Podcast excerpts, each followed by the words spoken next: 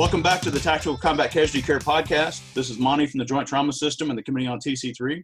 On this edition, we will talk about the recent change to the TC3 guidelines adding extraglottic airways to tactical field care. The lead on this change was Dr. Edward J. Otten, otherwise known as Dr. Mel Otten, a longstanding member of the Committee on TC3.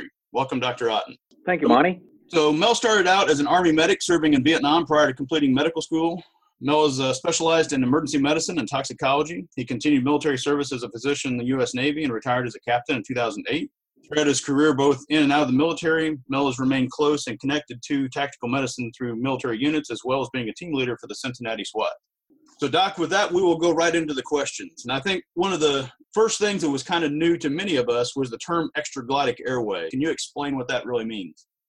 Yeah, when, when you look at the anatomic variations and where these airways go, um, supraglottic was one we used to use in the past, but in many cases the insertion is below the glottis, so we're making it more universal by saying it's extraglottic, so it's just outside the glottis. That way it covers all the present airways, and in the future, if they have different airways that do different things and they're outside the glottis, they'll cover those also. All right, well, that makes sense. So, what were the reasons for this change to the TC3 guidelines or the approximate causes? There were several reasons. Um, one is the extraglottic airways have really become popular in the civilian sector, not just in pre hospital care, but in the, in the emergency rooms, in the operating rooms. A lot of times you go in for an operation, it's less than an hour or so. Uh, they don't really do endotracheal intubation on you. They'll just put in a extraglottic airway and bag you through the uh, the procedure, even hook, hook you up to a, uh, a ventilator and do the procedure that way. And then when they take it out, there's a lot less problems with ventilator pneumonias and barotrauma and other things that we see from endotracheal tubes. The other thing is we, there's been several studies in the civilian sector looking at pre-hospital care endotracheal intubation. And in many cases, unless the paramedics who were doing the intubation were really experienced, so guys who were doing one or two intubations a week, they lost their skills fairly rapidly. So if you're if you haven't done an intubation in six months, it's fairly likely that you will not be able to do it very efficiently. So that was another reason where the extraglottic airways, the training is much simpler and the uh, maintaining the skill is much better over time than with endotracheal intubation. So those were a couple of the of the big reasons that we went to it. And um, there also is some information coming out of the joint trauma system on casualties in the field who were unconscious either from a traumatic brain injury or from shock who had clear airways otherwise but ended up getting uh, cricothyrotomies. And this was probably not necessary.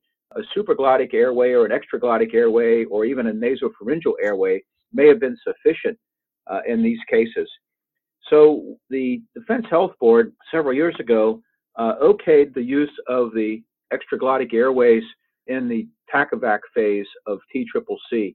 And we felt that because of changes in the battlefield and the theaters we may be in in the future, we probably should give this tool as a additional airway device for medics in the field if there's going to be uh, extended time before evacuation can take place. So that was another reason we looked at this, where nasopharyngeal airway is good uh, in many cases, and cricothyrotomies are good uh, when when uh, indicated. Uh, the supraglottic airway may actually be better airway for uh, extended, prolonged field care. Okay, that makes sense. I think you already covered this a little, but endotracheal intubation is certainly considered the gold standard of airway management, but we can recognize the difficulty in, in doing it in a tactical setting. What other issues are there with ETI or, that were considered? Well, yeah, the, the whole thing using endotracheal intubation, it still is the gold standard for, for maintaining and protecting an airway. But uh, having to use a laryngoscope uh, in the field where you've got a white light uh, at night is probably not a good idea. Giving away your position, the differences in, in training with the endotracheal intubation. Many of our medics have never intubated a live human being, only maybe simulation heads or in some cases maybe cadavers, but never actually intubated a, a live person. So without better training, endotracheal intubation is uh, not something that is a easily maintained skill. And uh, I think that uh, we've shown that in the civilian community, certainly.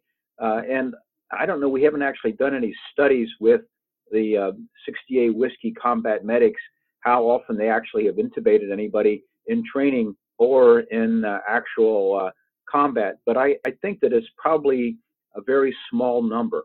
And so you don't want to put a tool in somebody's hands that is something that they've had very little experience with. And the equipment you need for endotracheal intubation, you need several sizes of endotracheal tubes, you need syringes to blow up the balloons, you need a laryngoscope with maybe two or three different blades, uh, you need handles that are battery operated. So the weight and cube of that in the medic's kit bag uh, also becomes uh, a problem. That all makes sense and it's pretty hard to argue with from a pre-hospital medic's point of view. So on on extraglottic airways, what kind of evidence is there for the use of pre-hospital EGAs? Uh, there's several studies showing that paramedics uh, can maintain their ability to, to insert and properly ventilate and oxygenate people in the field using extraglottic airways. And they've compared this to endotracheal intubation side by side on cadaver studies. They've actually looked at some studies from the field where they compared different types of extraglottic airways on the ease of insertion and speed of insertion and ability to ventilate and oxygenate. And there are several of the extraglottic airways that uh, kind of rose to the top uh, as far as training and um, the ability to insert them, speed and, and ease of intubation, and success rate. Uh, they measured this in paramedics, how successful they were on first attempt, second attempt, third, uh, third attempt, or uh, in, in total with uh, getting a, uh, an airway on a, on a person using the supraglottic airways.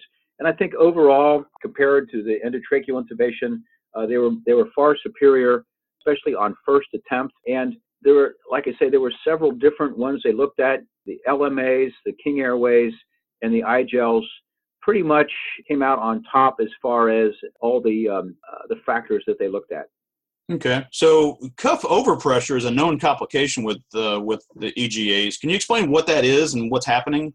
Yeah, the with most of the extraglottic airways, there's a uh, balloon or two balloons that are inflated in order to get a good seal in the uh, in the victim's pharynx. And if you put too much pressure, too much air in the balloons, and sometimes it's hard to judge if you have to put in more to get a, a better seal or less because you don't want to cause any problems. Uh, there have been a, a several studies uh, looking at damage to some of the nerves in the um, throat uh, from overpressure.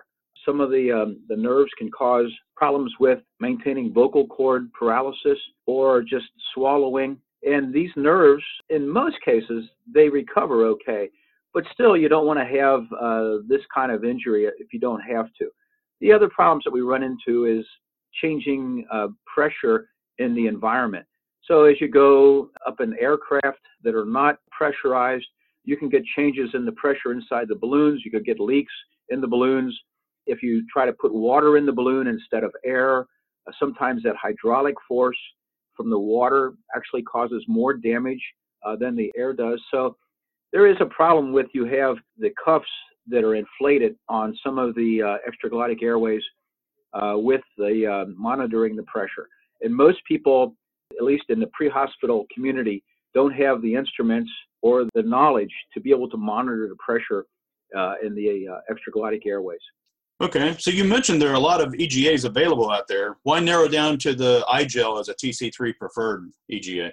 Yeah, that's a good question. When you look at the studies that have been done on extraglottic airways, they mainly looked at ease of insertion and speed of insertion and how well they ventilated and oxygenated the person. And we looked at all those things, of course, when we looked at the extraglottic airways. But because of the military situation, uh, where you may be, where you everything you have you're carrying on your back, uh, you may not have uh, a lot of extra logistic support for getting new uh, things if something breaks or something gets lost. Uh, we wanted to simplify it as much as possible. With the balloon type of extraglottic airways, you obviously have to have a syringe uh, in order to blow up the, the balloons. Uh, so that's an extra thing that you have to carry. Now, lots of people already carry syringes, so that may not be a problem. The other thing is a balloon can be torn. I've had a case where inserting an extraglottic airway, the balloon actually got caught on the on the patient's teeth, tore a hole in the balloon, and now you don't have a, an airway because without the balloon being inserted, there was no chance for getting a good seal. The iGel was different than all the other ones because instead of having a balloon that had to be inflated, uh, it had a gel uh, that was already inside the, the seal on the uh, on the airway, uh, and it only had to be uh, inserted into the patient's pharynx. You didn't have to worry about trying to blow up a balloon or finding a syringe in the dark or anything else that would uh, increase the equipment needs. And so it's a lot smaller. the package that it comes in, it has ports on it for suctioning, so you can suction through the port through an NG tube if you wanted to. It has a port for oxygenation, so you can just hook up oxygen tubing to it if you have oxygen available. So it had a lot of reasons why we thought it was a better fit. Uh, the training aspects of it, the weight in cube, the simplicity and using it, uh, and then according to the uh, the studies, the rate of insertion and the uh, speed of insertion were all uh, as good or better than any of the other extraglottic airways. You kind of touched on it there. Is there specific evidence that the iGel performs better than others? Yeah, there's a whole lot of different studies out there comparing side by side different uh, extraglottic airways. And in, in almost all of them, the iGel is either equivalent to or superior to the other uh, extraglottic airways. The LMA Supreme is one that a lot of people uh, like, and there's been some side by side studies. With the LMA Supreme, the speed of insertion was four seconds faster than with the iGel uh, which I don't think makes a whole lot of difference in uh, in combat. Also, you looked at the whether the uh, the LMA Supreme was easier to insert, and some of the people in the study said it was easier. Some people in the study said the iGel was easier. So even though they both are equivalent in as far as speed and ease of insertion, and they both can do the ventilation and oxygenation adequately, uh, the iGel I think still is a preferred because of the other things we talked about as far as, as training, as far as the, the weight and size and simplicity, and the fact that it's a gel. And you don't have to worry about pressure when uh, you go to altitude or the balloon snagging and getting um, getting damaged, or having a find a syringe uh, that can blow up the air, or monitoring the pressure inside the uh, the tube. Uh, so I think all of those things make the iGel superior for our use in, in some cases, perhaps in the operating room, maybe the uh, uh, the LMA is better. and again, it comes down to what you're trained on, what you're used to, what you're familiar with. I think probably makes a big difference for our medics who don't probably do this every day. So the, the better trained you are, the simpler the device, uh, the more likely you're going to be successful in using it. All makes sense. So the TC3 guidelines previously recommended uh, EGAs in the TACEVAC phase. Why now the recommendation in tactical field care? As I kind of mentioned it earlier on, um, depending on the, the speed of evacuation from the battlefield, maybe extraglottic airway wouldn't be necessary in the field. But with changing conditions in the theater of operations that we may be in, whether we're in Africa or in we're in Asia. We're in a, in a battlefield where we don't have air superiority. We don't have medical evacuation available uh, within several minutes. It may be better if the medic in the field taking care of the, the patient during the tactical field care phase has more options for airway. Right now, the options for the most part are a nasopharyngeal airway or a cricothyrotomy. Uh, some, I guess, more advanced medics may have endotracheal tubes uh, and laryngoscopes, they can do endotracheal intubation. But if we have another option for them, especially if we can avoid doing cricothyrotomies on patients who don't need them, and if we're going to have a delay in the TACEVAC phase, maybe an hour or two, maybe a day, it makes sense to have uh, this option uh, because patient who's breathing on their own, who's unconscious, uh, maybe just a nasal nasopharyngeal airway is adequate and if not, maybe uh, if there's a um, an extraglottic airway device available that the victim can uh, have that inserted and it'll be protect their airway better and allow for better oxygenation and ventilation. So I think it, it gives us a couple more advantages over the NPA. uh, which isn't really an airway. It doesn't really protect from aspiration or anything. And the, um, the extraglottic airway probably doesn't protect much either from that, uh, but it does allow for better uh, oxygenation, ventilation, and you can hook up a bag valve mask to it uh, if necessary to uh, to take care of the uh, the patient when they're not breathing on their own. Okay, so what kind of combat casualty should get an iGel or an EGA? You know, that's a very good question. Right now, most people, if they were awake and conscious, could not tolerate having a extraglottic airway. It'd be like having a tennis ball in the back of your throat. It would gag you and make you vomit. So it's probably the best use for people who are unconscious from whatever reason, whether they're unconscious because they have a traumatic brain injury, they're unconscious because their blood pressure is so low that they can't perfuse their brain.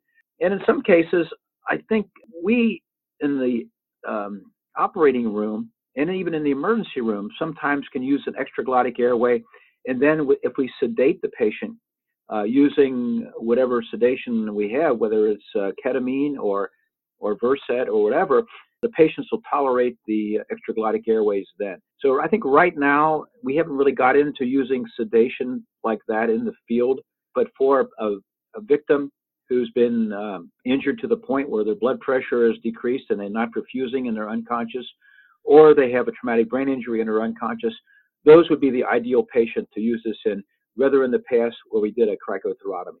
Okay, so you, you mentioned before that we had identified some patients over the years that have received crics that maybe didn't need that level of airway. When when should a medic differentiate between an EGA and going for an immediate cricothyrotomy? You know, for me, even if the patient had uh, maybe burns or an inhalation injury or even facial trauma, uh, I would still try the uh, the extraglottic airway first because I, in, in my experience, in a couple cases I've had of, of gunshot wounds to the face, I've used uh, extraglottic airways and they still worked, even though they're not recommended in those cases because sometimes you'll get leakage. But uh, again, with the um, with the iGel versus the extraglottic airways that have the balloons, I think that the gel makes a better seal even in uh, that sort of trauma. So I, I think I would try uh, in in many cases. Uh, you know, if somebody had inhalation injury, facial burns, maybe even some facial trauma, I would try the uh, extraglottic airway first. And if I'm getting a good airway with that, and I can uh, ventilate the person and oxygenate them, then I'll I'll stay with that. Again, if the patient's conscious, they probably wouldn't tolerate it.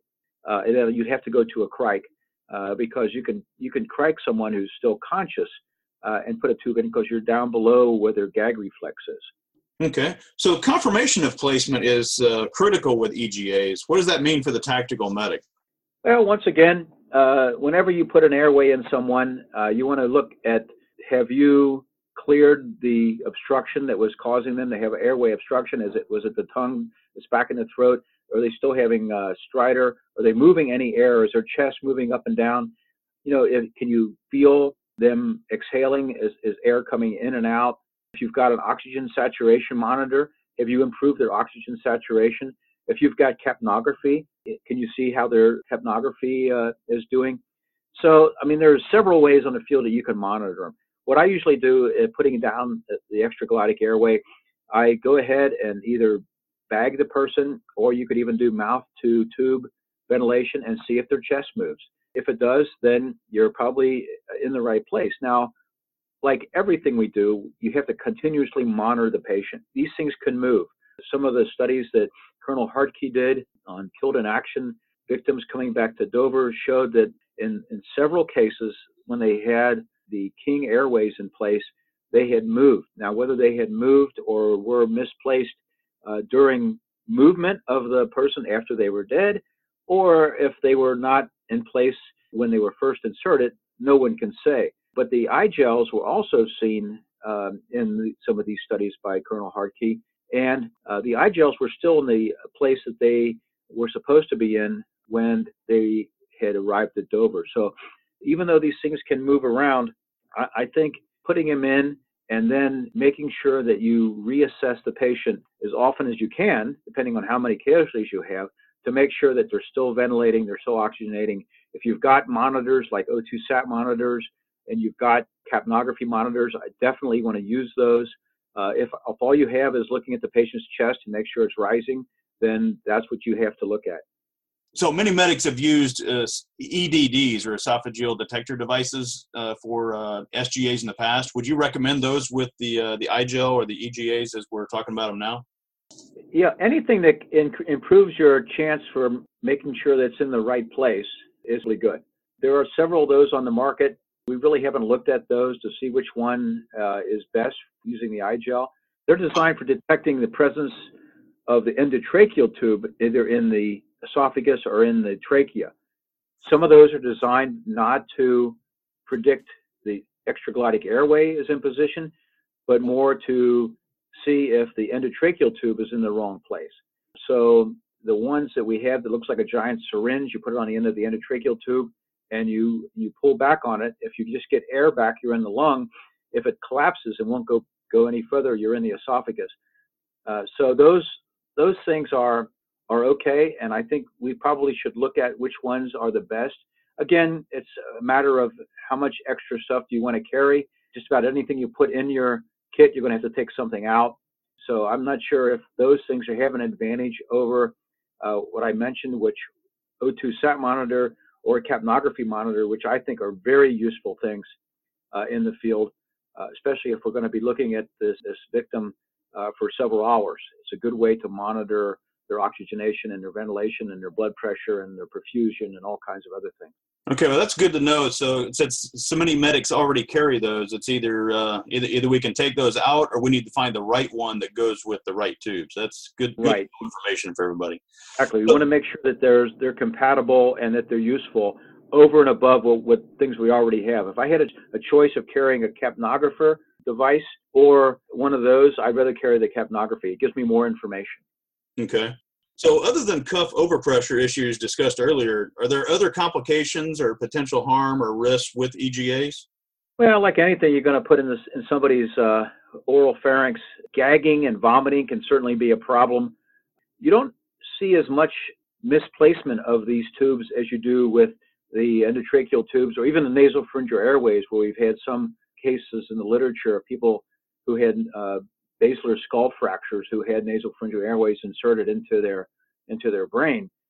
Uh, but the extraglottic airways can certainly cause damage uh, to tissue, especially if you've already had someone who has perhaps a piece of, of shrapnel that, that, went into their oral pharynx, and now you stick an, an EGA in and it goes through the hole that's there, false passage with that.